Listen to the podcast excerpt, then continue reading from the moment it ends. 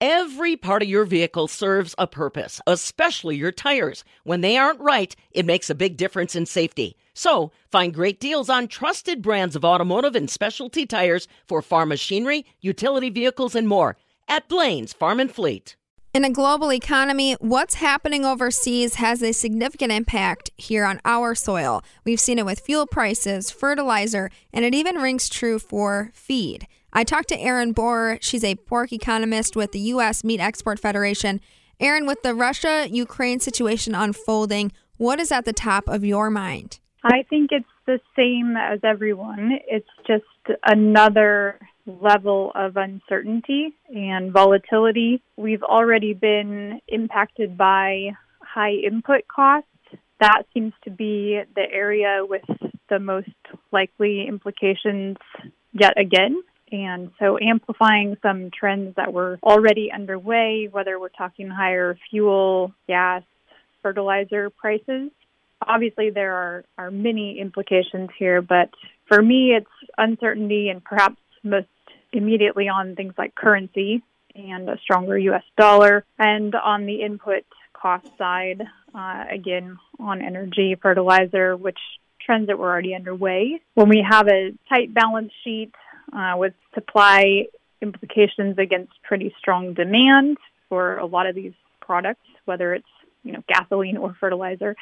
Uh, any type of wrinkle on the supply and even supply chain side just adds to further inflationary pressure on the cost side of the balance sheet.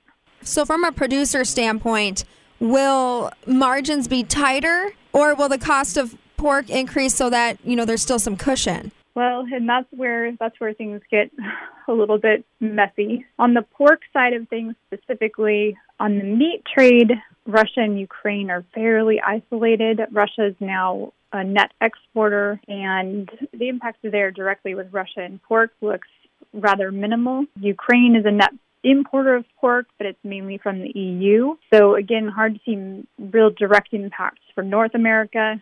Canada has also been supplying some pork to Ukraine, but rather small volumes.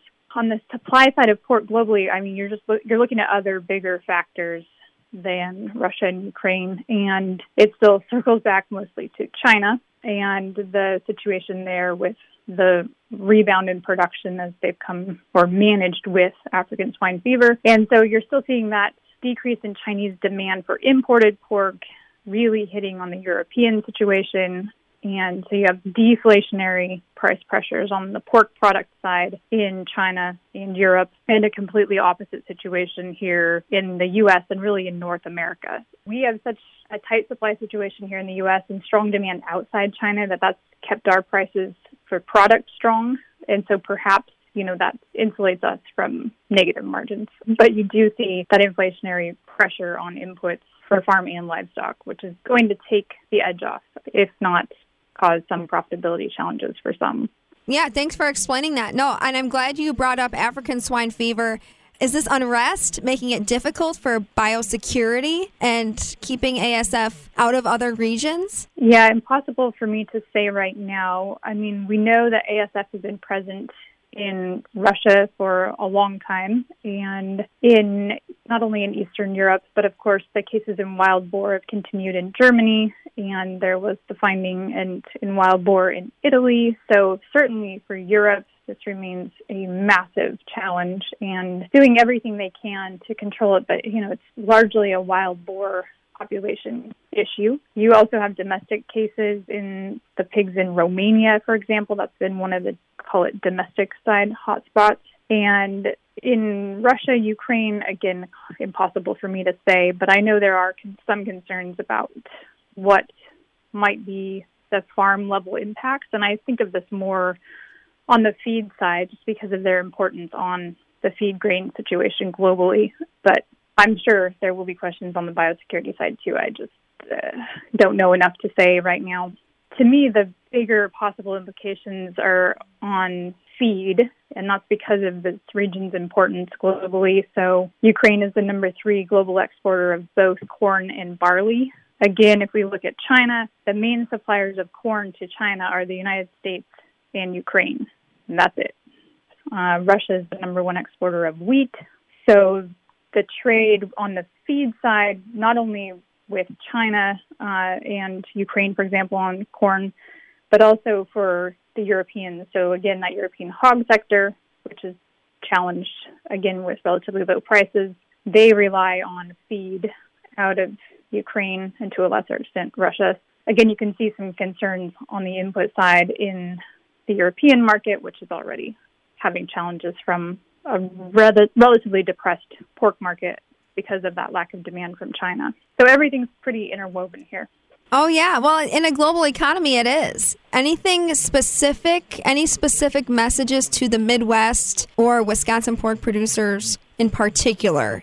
Well, I think for us, again, on the, the U.S. pork market is pretty insulated at the moment, and perhaps that's a benefit of our really strong Western Hemisphere. So we've seen strong demand on that side of the equation and fairly limited production on the supply side of the equation. That has kept our pork prices elevated, and I don't really see that changing. And so, again, we've already been in this kind of dichotomy of the pork situation in Europe and China, which has been completely almost separated from the situation in North America for since mid of last year. All of this sort of chaos, you know, is one way of looking at it. It, it still looks like it remains separate. I'm just watching more on, again, really on the input side and some other negative factors possibly happening more so for our competitors than for us here stateside, for better or worse. That's economist Erin Borror with the U.S. Meat Export Federation giving us a pork industry outlook amidst the situation unfolding in Russia and Ukraine. For the Midwest Farm Report, I'm Stephanie Hoff.